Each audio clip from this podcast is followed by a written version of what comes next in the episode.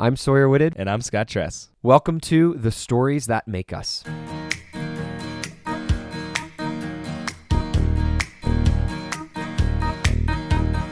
This podcast uses the tool of the Enneagram to explore the beauty and complexity of humanity through stories, both real and fictional. Some episodes, we interview live guests about their stories through the lens of their types. Other episodes, we'll dissect fictional characters to discover their types and learn more about ourselves in the process. Because the reality is, it can be hard to see ourselves accurately. The eye can see everything but itself. Thanks for joining us, and let's get to it.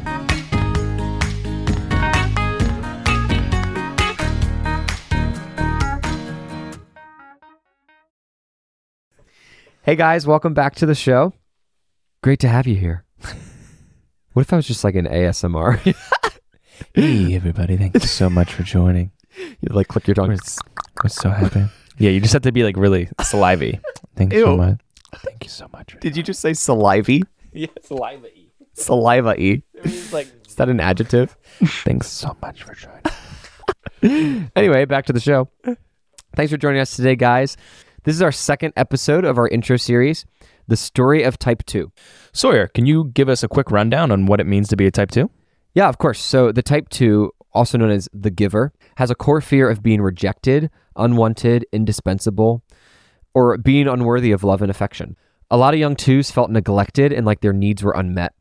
Growing up too quickly, they decided that they needed to meet everyone else's needs. And, and there's this belief that because everyone else is so needy, there's no room for them to speak of their own needs.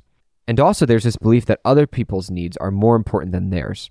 So, this led the child too to believe an unconscious message, and that is that it is not okay to have your own needs. Yeah, and so as they're running from this fear, they run towards this desire. And that for the two is to be appreciated, loved, and wanted. So, in this whole journey, while we are running from our core fear and running towards our core desire, we are constantly tripping over our core weakness. What is the core weakness of a type 2? The core weakness of type 2 is pride. So, a type 2 will repress their needs and wants and desires, believing that they and they alone can help fulfill anyone else's needs, wants, and desires, ultimately making themselves indispensable to that person. Because if you're indispensable, then others can't reject you. Having your own needs is a liability. So, they put on this humble and selfless persona, all the while wrestling with this pride underneath, where they deny their own needs. This pride also cultivates a lack of boundaries in the two. So, they need a new path. They need the core longing. This is what saves you from the trap of your type. For type 2, their core longing is you are wanted and loved. So, as you'll hear us constantly repeat throughout this podcast, we believe that head knowledge of the Enneagram is one thing, but when it really comes to understanding what the Enneagram is, you need those personal, real life examples and stories. So today we have a special guest with us. Sharon is a bilingual mental health counselor. She's a TBRI practitioner, which stands for Trust Based Relational Intervention. And she is wife to Tyler and mom to three energetic, wonderful boys. Sharon loves working out, traveling, and getting coffee with friends. My conversation with Sharon was such a joy, and I am so excited to share it with you guys. Sharon is also a type 2 on the Enneagram. Enjoy. Sharon, thank you so much for being on the show today. It is such a pleasure to have you here, and I'm excited to show you off to my listeners Yeah. as my friend. And what's really special about this one that none of the other intro podcast episodes are going to include is the fact that the person interviewing you is also your type. Thanks for being here, Sharon. Yeah, thanks for having me. Of course. So as we just dive in here, as we talk about what makes a type, we talk about the four core motivations. As we start, we start with the core fear. And for twos, that's of being rejected, of being unwanted, indispensable, being unworthy of love, especially apart from what they give to other people. Our core fear starts for us in childhood. That's when it first develops. So for you, Sharon, what was your household like growing up?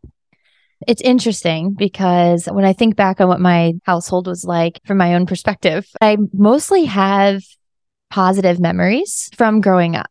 There was a lot of play, a lot of fun, a lot of imagination, playing pretend being characters, things like that.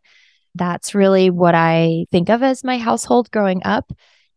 But then as I've started to piece some things together from my childhood or some memories that do stand out, I start to see how not everything lines up, which is interesting. And I, I do have a lot of traumatic memory loss. So I'm sure there are pieces of the puzzle I don't have.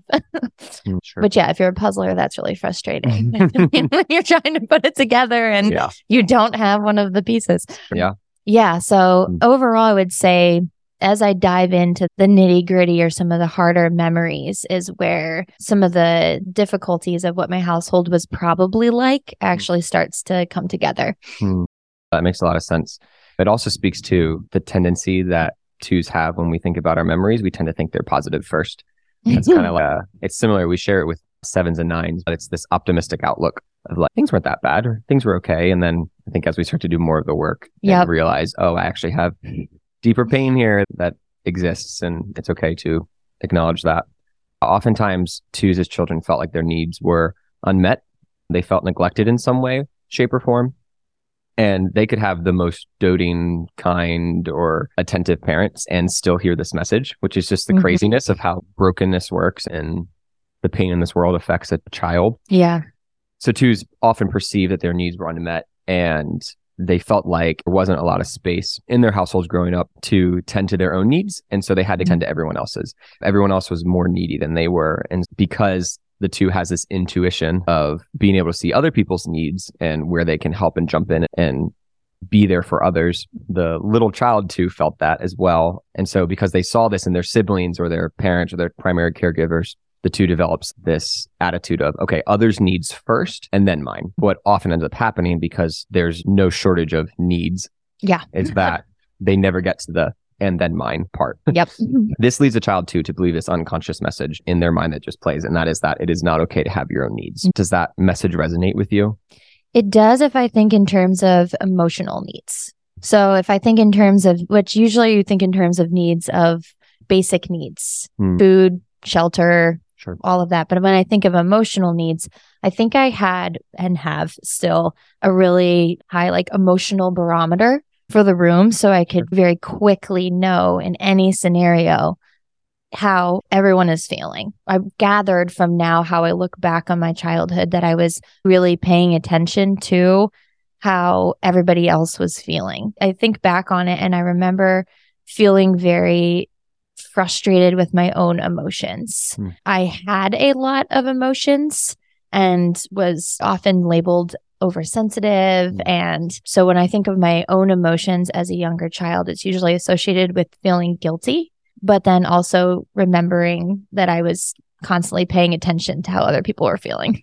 Feeling guilty for having your own emotions? Oh, yeah. Yeah. Like I would, if I would get upset or cry or be emotional, I would just apologize over and over and over again. But then I would get in trouble for apologizing so much. And then I would apologize for apologizing. oh my goodness. And it just never ended. and it never ended. Yeah. That guilt, that's a word that I hear a lot of twos, twos share and use. And I relate to it as a two myself. There's such a guilt and shame of having your own needs and having, and part Mhm. of, part of your own needs, what's under that umbrella of needs is emotions and Right. Feelings and identity and everything that makes you you. So it makes a lot of sense. What is a situation from your childhood or maybe a story that you can think of where this message, it's not okay to have your needs, particularly stands out? I have way more from adulthood Sure. that I would say maybe shine a light on past Yeah. is probably Okay.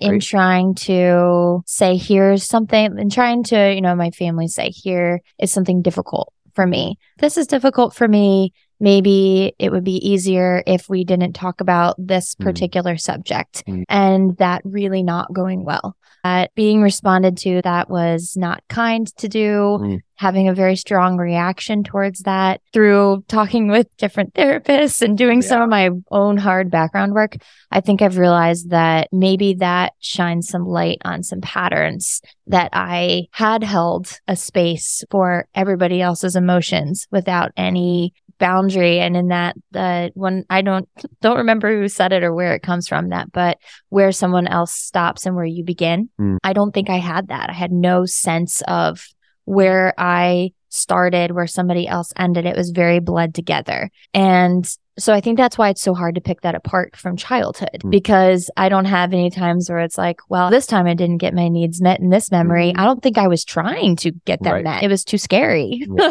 yeah. so not until later as I became healthier and tried to look at what what even are my needs? Which that's even still scary to think about. What are my needs? I don't know. I don't have them. That's Yeah. too scary. yep. So I'm sure that there were many times that there were emotional needs that needed to be met. And there's so much trauma there too that Mm. I assume they just got buried deeper and deeper and deeper because it was just scarier and scarier to even say that I had them. Like Mm. survival said, no, sorry, those aren't okay. Yeah. Yeah. So what you're describing right there is called repression. right? Yes. And that is that is actually the type two's defense mechanism. there you go. So, so every single type has a defense mechanism where once we start to feel our fear coming true or actualizing in our world, Mhm. we employ this defense mechanism. For the two, it's repression. And that is repressing your own needs, your wants, your desires, and making space for everyone else's. And Yeah. not just making space for them, but actively pursuing needing them for other people. You want this? Okay, let me get that for you. or, oh, you'd rather me be this way? Let me change and be that way Yep. for you. It's almost like this I can be all things to all people. Yep. And I'm going to try my darndest to be that. Yep. And so there's this message that plays in the mind of the two, and it says, as I continue to repress my needs and my wants using your defense mechanism, then I no longer have to feel needy or dispensable or dependent on others. Yeah. And when you're no longer needy or dispensable or dependent, then you can't be rejected, Then right? You're safe. then you're safe. That's like the, that's what plays in the head. Yep. So I was going to ask you how you saw that defense mechanism in your life. Yeah, I think I've mostly seen it looking backwards. I used that defense mechanism a lot growing up until becoming healthier. I think it is harder for me to see it present day. Yeah. Hmm, interesting. So what, what did it look like? The image I have of it is like frantic helping. It looked like frantic trying. Yeah. So one painful memory Hmm. meets probably an example of this. I Yeah. think this is where these two kind of combine is so my dad is a long story, a very long story. Long story short, he he was a pastor, very different at church than he was at home, Hmm. was abusive, and he was also very depressed. Probably also had borderline personality disorder, Hmm. possibly bipolar disorder. And he became suicidal when I was about 14 Wow. and he was just like blank stare. And we were very, you can probably um, imagine the complications of this. We were also very close, which is very interesting. And so he became just like very blank. Mm. And about three weeks before he actually did end up committing suicide, he was just blank stare all the time. And I remember writing notes, leaving little gifts out. I remember he was sitting on the couch and I just looked him in the eyes and said, I love you. And he just stared straight past me Ugh. and said nothing back. Losing him, you would think would be the most painful Mhm. memory, but that actually feels more painful. And I think sheds a light on I was trying to be the one to maybe I, maybe if I do this, maybe if I do this, maybe if I do this, I can take this pain and he Mm. won't reject me. And so I think that's where I almost imagine just like this 14 year old just sprinting around trying desperately anything. Yeah. And Sharon, one of the biggest gifts you bring to the world as a two is connection, human connection and attunement, seeing someone where they're at and entering into their emotions and Yeah. and trying to comfort them. Not trying to make their problems go away necessarily, although sometimes we do that. Yeah. But entering in and just being with someone. When you bring that gift to the world and then as a small 14 year old, you're doing that with your dad and it is rejected, right? Like it's not received in any way Yeah. it would make a lot of sense why then there's a message that says in your head, okay, time to shut that down. It doesn't work. When I try to connect or when I offer myself in this way, it just results in pain. Yet we keep trying because we don't know how else to connect with people. Yeah. And we keep Oh, giving yeah. and giving. Mm. But then it's actually this rather than this, I won't try anymore, which some types would probably be more uh, Right. apt to do. It's this, I'll try harder. It's just- maybe this. maybe time. it's because I didn't do it this way. Yeah. Or I didn't. I, It wasn't least enough. yeah. In my head, I didn't give enough of myself or I wasn't vulnerable enough. yeah. Yeah. And that's just like, ugh. Yeah. And it's funny because when you say little 14 year old, it's just interesting, like how quickly I think I felt like I had to grow up Mhm. because it's, and then this is a growing journey, learning to see myself at 14 as little. Hmm. When I think Mm. childhood, I think that's anything before like 12 or 13. No, like Mm. 14 year olds are still children. Mm. but in my head, that's when I was an adult. So childhood memories are so hard for me to find Right. because I was an adult at 14. Makes but that's not true. Like I was absolutely a child, but I do not feel like those years count as childhood years to like my child self. Yeah. That makes a lot of sense. Mm-hmm. Oh, that's so young. I think it's interesting. A lot of us, I think, start to feel like we're taking on a lot of responsibility for things, especially, especially twos. Like we take on a lot of responsibility for other people's needs. Cause it's like, if I see Mhm. someone's need, then I need to meet it. I can't just see it and then ignore it. I think Yeah. the story of the Good Samaritan always like, I'd get so angry at those people who just walked by, saw the need, and walked by. yeah. I'm really like, I don't know how I could physically do that, yeah. Yes. like without being nauseous, Mm. feeling awful. Yep. And that's not necessarily a bad thing or a beautiful thing. Yeah. Depends on what's going on underneath. yeah. There's a dark side to it. yes, exactly. So we just talked about running from the fear and kind of the defense mechanism you use to keep Mhm. that fear at bay. The next piece is what you're running towards, and that's the desire. For the two, the core desire is to be loved and to be wanted. That's what we're chasing after. But because we don't believe that we can ever actually attain that or have that in this life, we end up settling for something.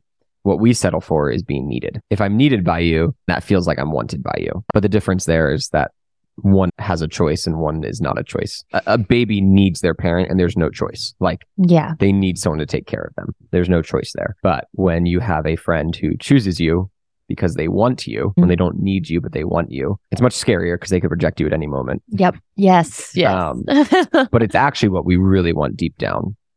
Do you resonate with that? it's interesting because when I reflect on these types of questions, Mm. think, no, everything I do to help people is just out of love. There's the martyrdom syndrome. the, yes. Yeah.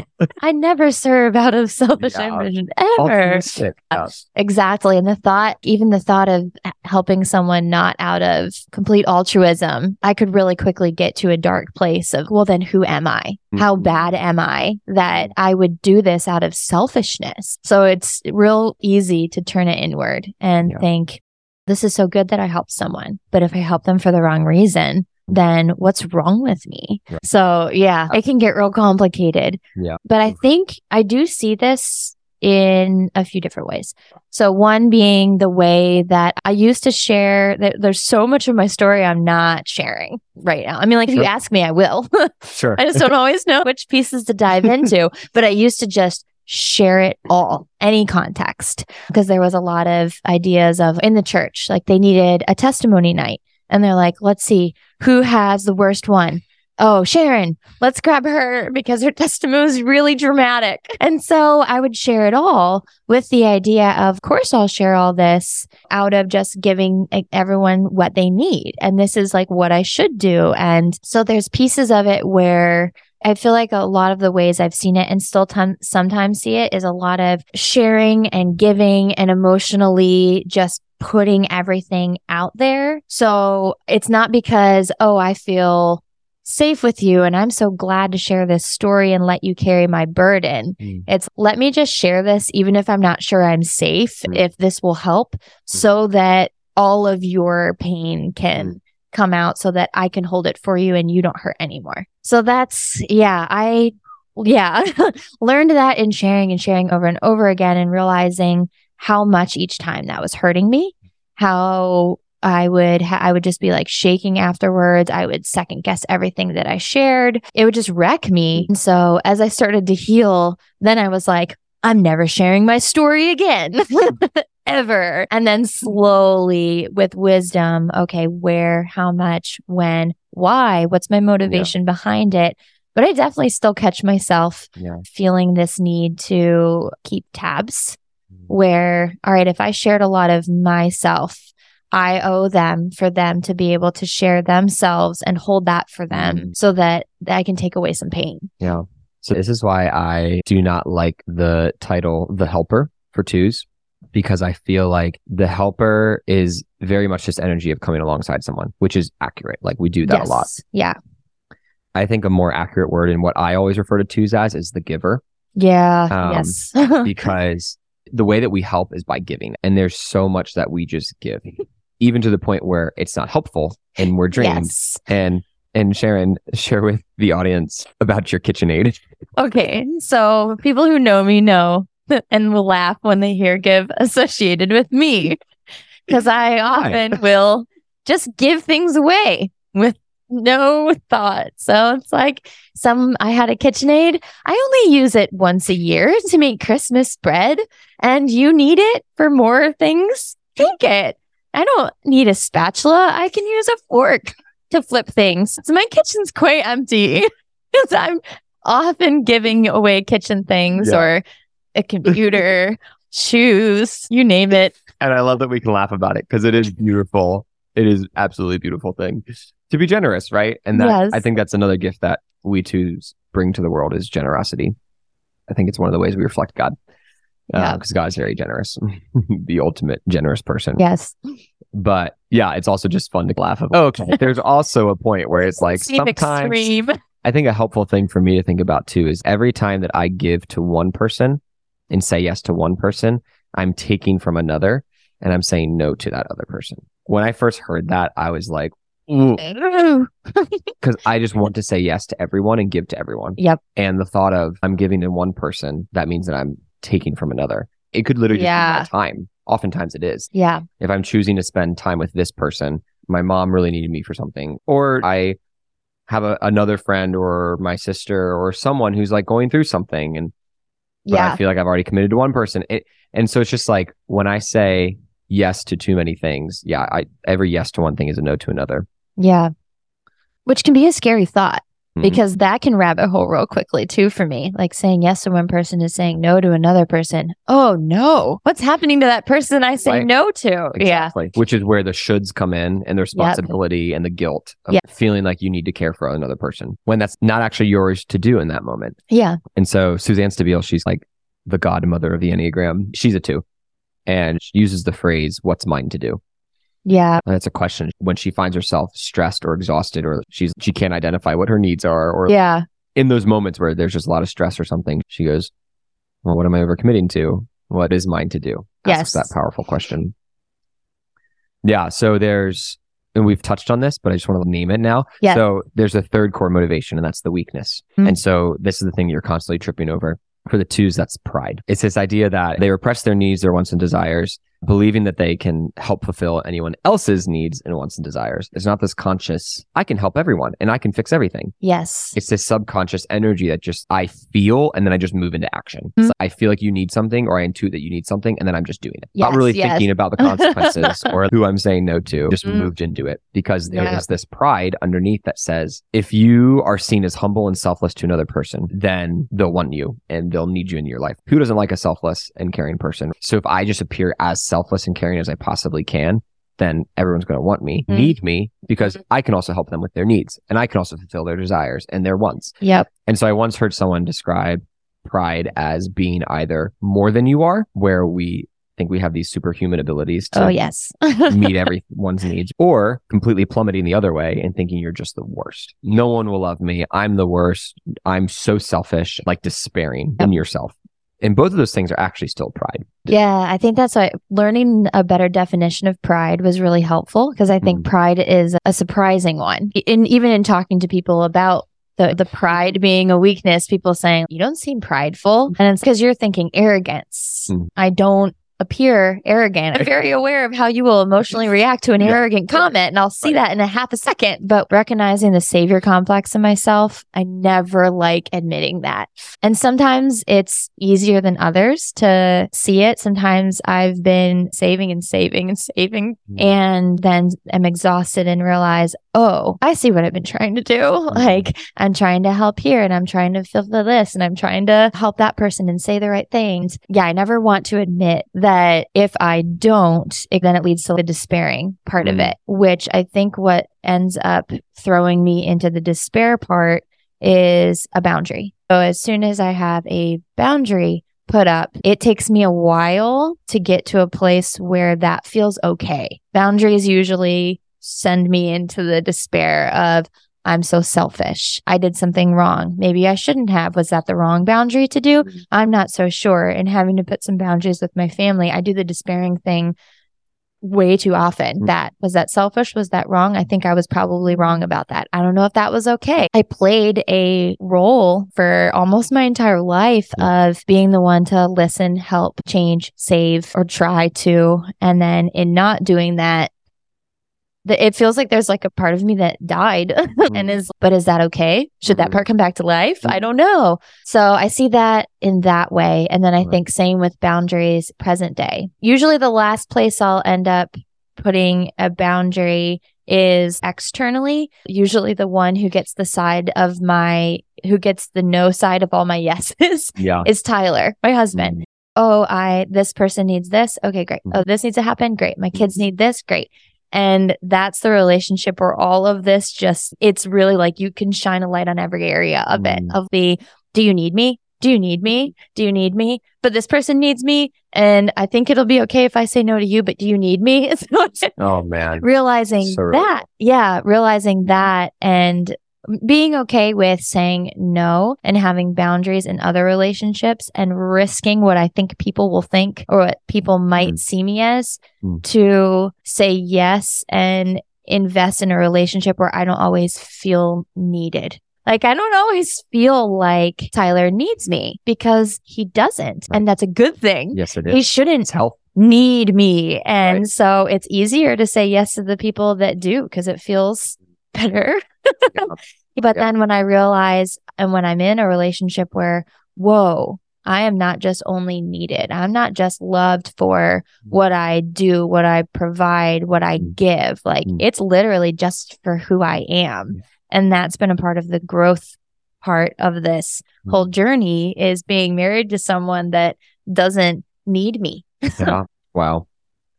I find that my adult relationship with my mom, she has shared with me when she first found out that I was a two and I was telling her about twos, she literally was like, That's you? Wow. She was like, yeah. That's you. And I'm very close with my mom, very close with most of my siblings and my parents. They know me very well. And so having my mom say that, I was like hurt. I was like, Yeah. What do you mean is this me? Of course this is me. This is how I feel internally. And like, you don't see this? And it's interesting. I think it's because a lot of the outward helping of the two was not directed towards my family. And most of the time as an adult, Yeah. it's still not directed towards my family. So my mom goes, I don't see you as someone who takes initiative and helps in all these different ways. And she can see like the ambitious part of twos Yeah. and the caring, the sensitive, emotional part of twos. Yes. But she really struggled at first with the term the helper too, right? Because that's what most places call the twos. But I already believed her at that point. I realized recently, in, in the last couple of years, I had a conversation with her and I was like, I think I know why you didn't think I was a two at first. Because I don't feel like you need me. I'm also not trying to earn your love because I already believe that you love me. Yeah. And so you don't see the, all the two defense mechanisms of me trying to get all these things from you or trying to earn your love because I already know that you love me. yeah. So I don't need to be the helper. Now that really reveals look at all these people who are close to me, the closest relationships in my life, my parents, my family. yeah. They're getting all my no's because I'm saying yes to everyone else because I'm trying to earn everyone else's love. Yeah. I already know my family loves me, so I'm going to try to put all my attention on everyone else, try to get mm-hmm. them to love me.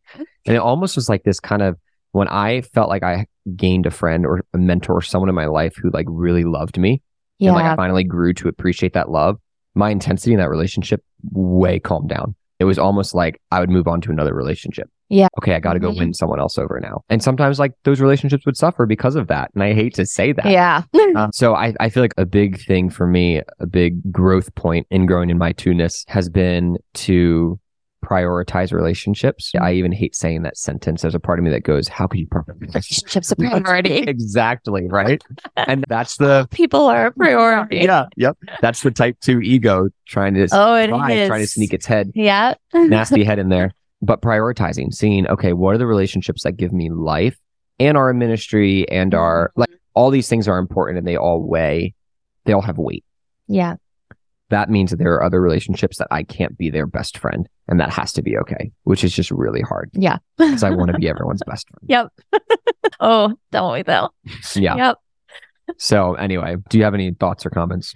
Yeah, no, it, it is interesting because I think in talking through my type and the Enneagram and processing that with Tyler and seeing like what what parts of this do you see? I And think it type, What is type is Tyler? he's a three. Okay. Yes. and it is really interesting to see him and people who are really close to me it's so much easier for them to see some of the defense mechanisms, Mm. to see more of that, especially for him to see more of that grasp for flattery Yeah. that we have as twos. I hate to Mhm. think that I want that. A lot of, did you notice? Did you notice that I? But it's a lose lose a little bit of, did you notice that? But then if he noticed it, it's like, you only noticed it because I I said something about it. So it's that appreciate me, appreciate what I do Without me having with- to say anything. without me having to say anything, which is super unfair because who's going to notice the person that Right. it underneath the washing machine? Nobody Right. else looks under there. right. But did you notice it? But it's so clean. but yep. We're like, did you notice how I did that for that one person? Oh, you weren't there. I'll tell you about it. Do you appreciate that I did that? Does Mhm. that mean a lot to you? So it's it's that grasp, grasp for flatter me, flatter me, so that I know you want me, so I know you need me, so I know you love me, and learning to calm down Mm. in that and moving towards growth. What does it look like to move more towards growth? To know to know who I am in Christ, to be Yeah. solid and more grounded. I think Right. when I talk about that, like frantic, that's when that like frantic helper is coming out. Totally. Like, yeah. like the genie. What do you need? What do you need? Yeah. What do you need? Yeah. You got three wishes. Yeah. You can ask for more wishes with those Yeah. wishes. Exactly. I'll just give them to you. You don't have to ask. Fine, here, t- take the whole lamp. Yeah. I don't need it. In my KitchenAid.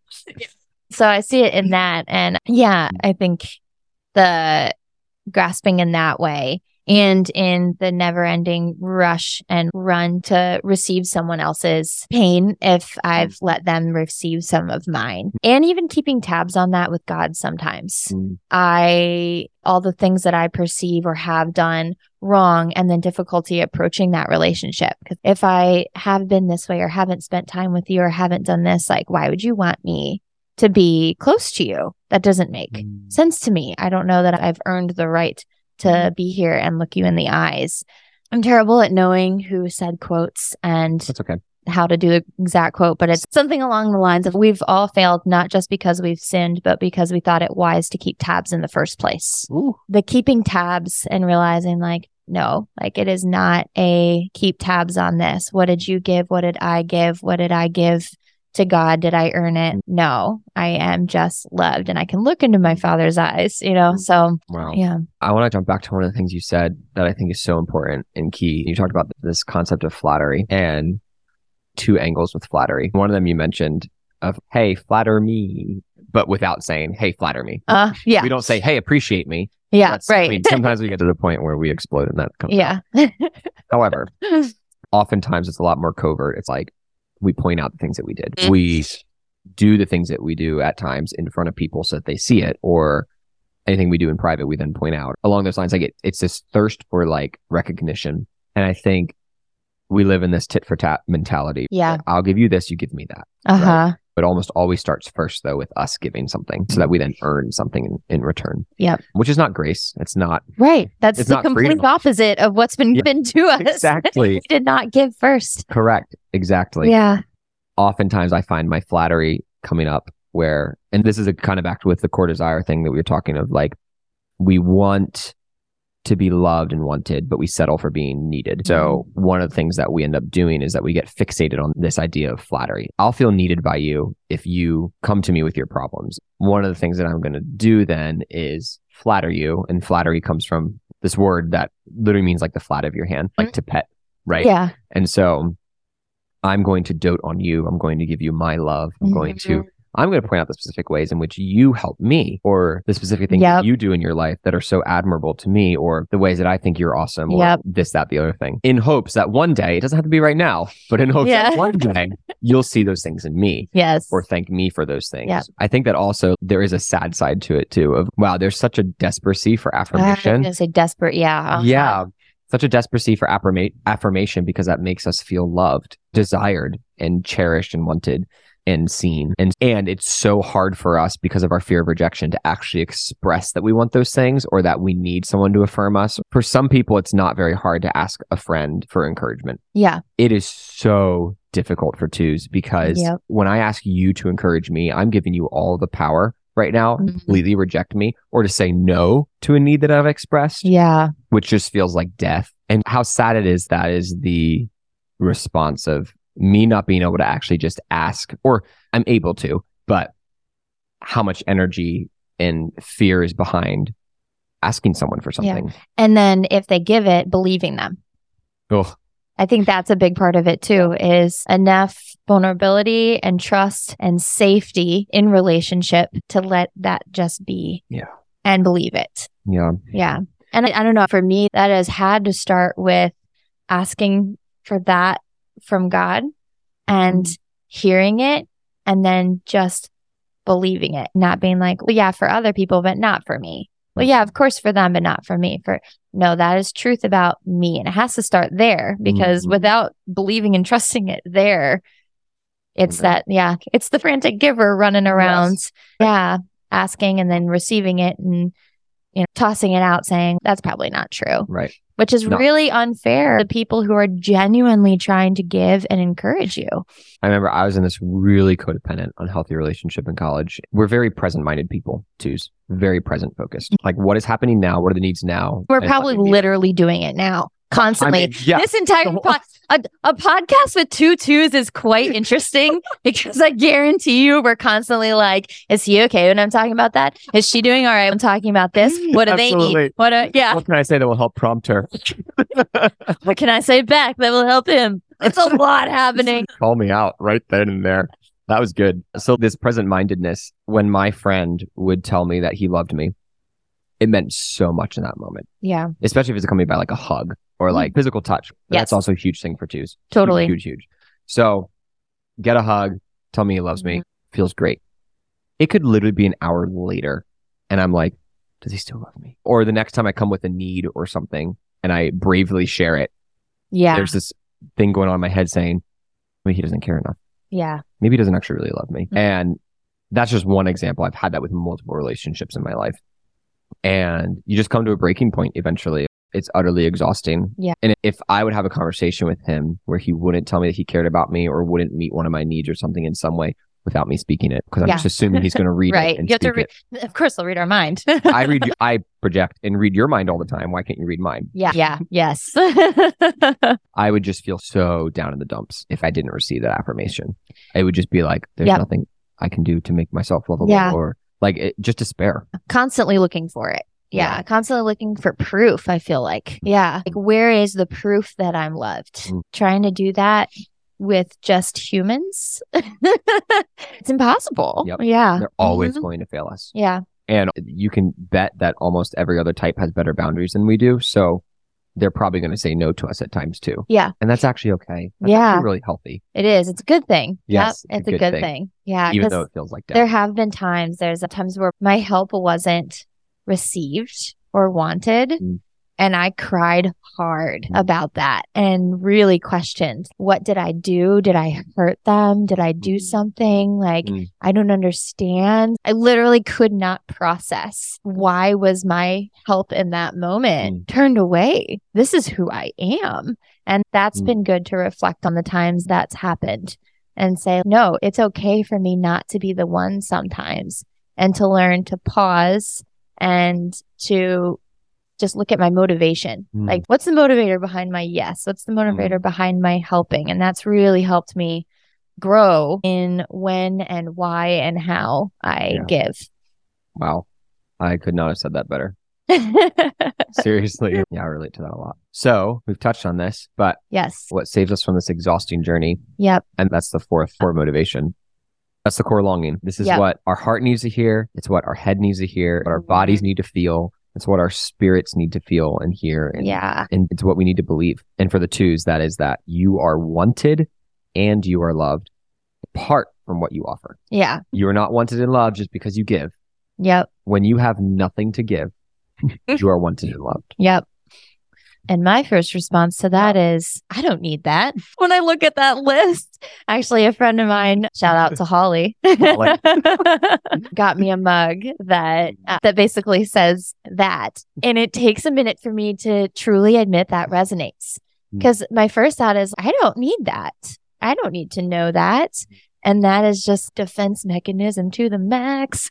But when I sit with it and hear that, it really does take a while for the walls to break down Yes. and me to admit that I need that, then speak that, and then hear it, and then believe it. It's like that step process is still going on. Absolutely. Yeah.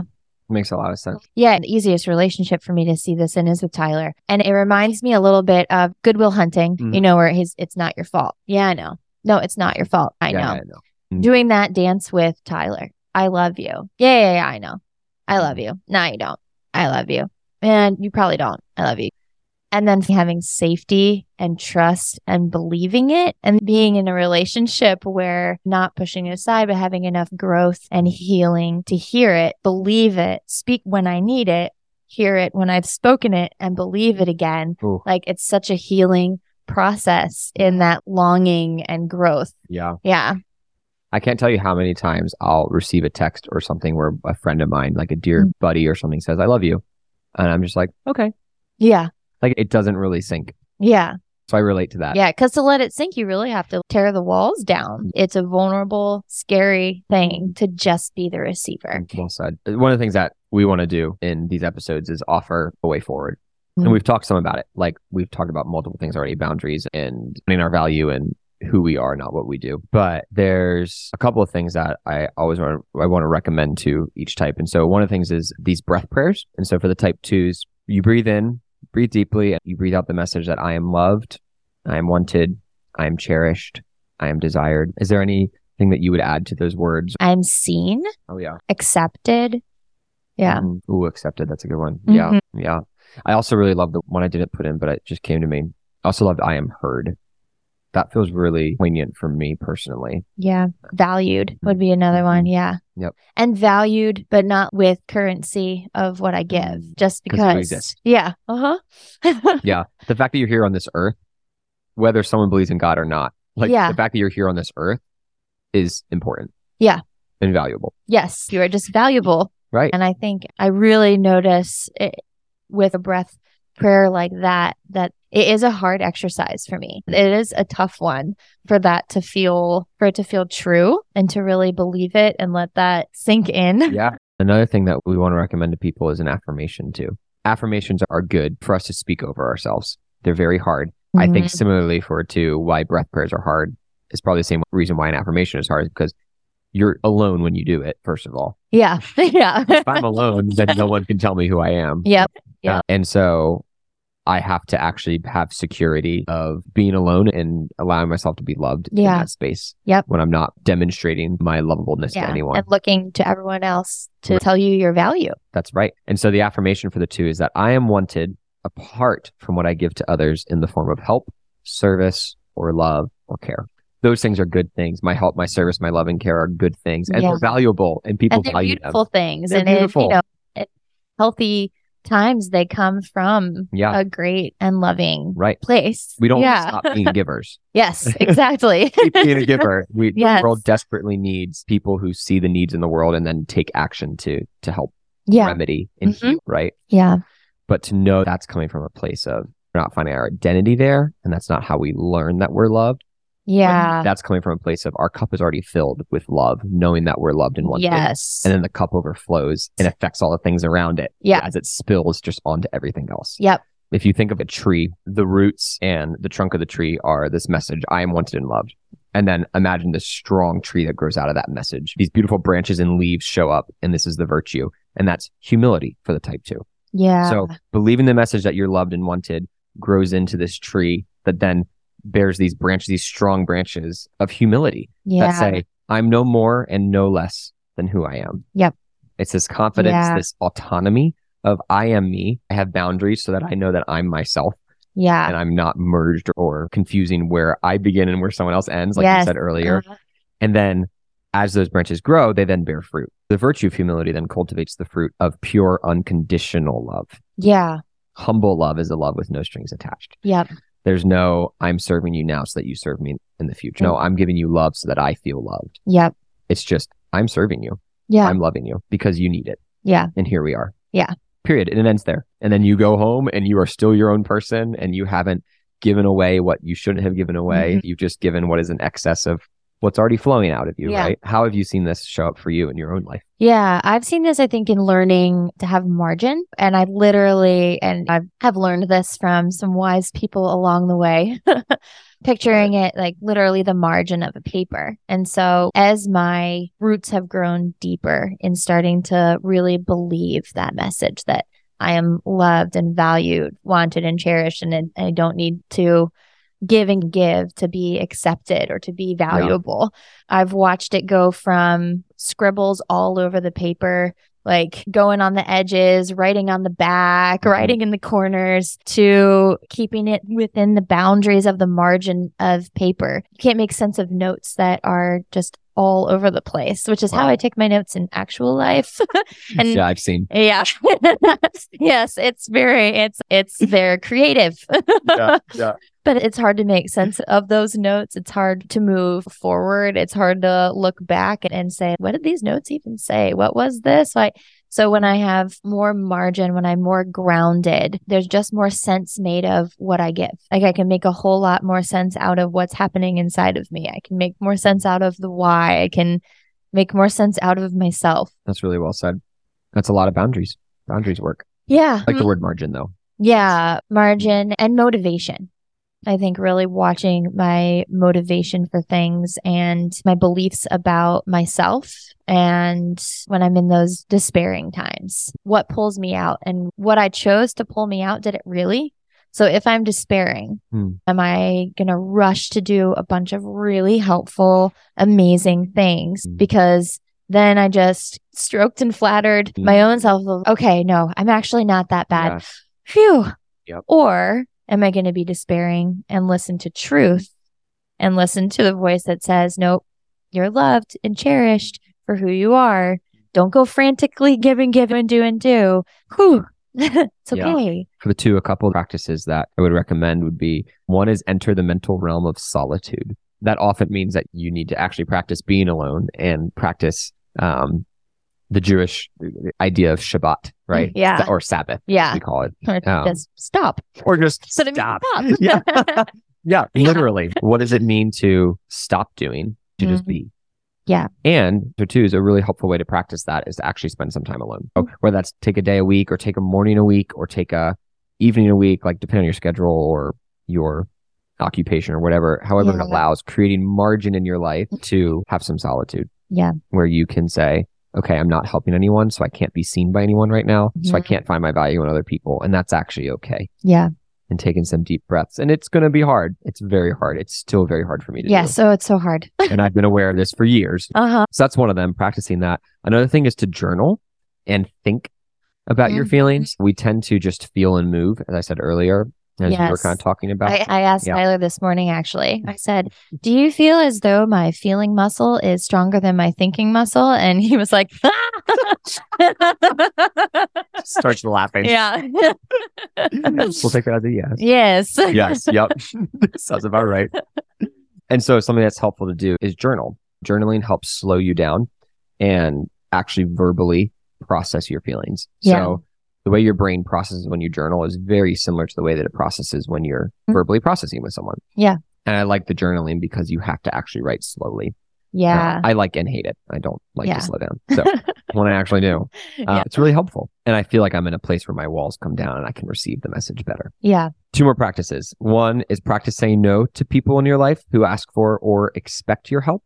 Another Mhm. thing with twos, people will come to expect your help. If you constantly give, give, they'll Mhm. then start to expect that you're going to continue to do that. And so they might feel frustrated with you when you start to put up boundaries, Yep. but that's also okay. People Mhm. being angry at you does not mean that you are no longer wanted in love, Yes. Yes. Gotta drill that one in my head Absolutely. the reality is that those people are not going to be uncared for as a whole or in their lives. They're not going to then just tank just Yeah. because you said no. And I think too that I've learned in that what do you take away from someone Hmm. that if you are just extending beyond what you really should be doing, you take away some of the space for them to grow and flourish and Yeah. do their own work that they need to do. yeah, what's mine to do and what's yours to do. Yeah. Yep.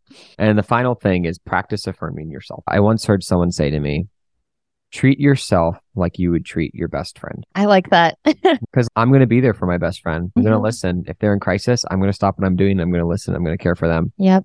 Why don't I do that for myself? Yeah. And so that's a good challenge to all you twos out there. Uh, Yeah. treat yourself like you would your best friend. You'll find that your relationships will actually be enriched and more fulfilling and more wonderful than you could ever imagine, which Yeah. is what you want as a two, right? Do you have any closing thoughts or anything that you want to share or say? Yeah. My only closing thought is if we grab on to those truths with the fierceness of an eight, that looks really beautiful. Because, man, will we believe those and we won't listen otherwise. That's Mhm. right. It doesn't matter what other people say. Yep. Sharon, thank you so much for being on the show. Thank you It's for having wonderful. me. yes, you just being here Yes. has been great, has been valuable, and you're awesome. Thank you. Hey, friends, thanks for listening to today's episode. Isn't Sharon great? You'll rarely find a person as kind and generous as Sharon. I am so glad to be friends with her. We hope that today's episode helped you understand the type 2 on a deeper level. If you have any type 2s in your life, will you do us a favor and send them this episode? Let's spread the word about these wonderfully demonstrative and caring people so that we can understand them better and remind them that they are wanted and loved apart from what they do for others. Amen. As a two myself, I know that message hits me at my very core. Speaking of twos, in case you were wondering about the music you hear playing in the background right now, that is one of my original compositions, titled Two, from my album Enya Songs. Enya Songs is a nine song album, each song correlating to the Enneagram type that shares its name. It is available anywhere you listen to music. Give it a listen for me. I hope you enjoy. Finally, my friends, please rate us on Apple Music, give us stars on Spotify, promote us on socials, all the things. We believe strongly that people need to grow in self compassion as well as compassion for others, and this podcast seeks to aid in that. So go ahead and share it with your friends, your mom, and anyone else who you think would like to listen to it. Always remember, we need a tool like the Enneagram to grow in self awareness because what you don't own owns you. Be well, friends. seeking only to please you, pleasing you, longing that you'll finally see me, longing to place my value, not in valuing the things that you say.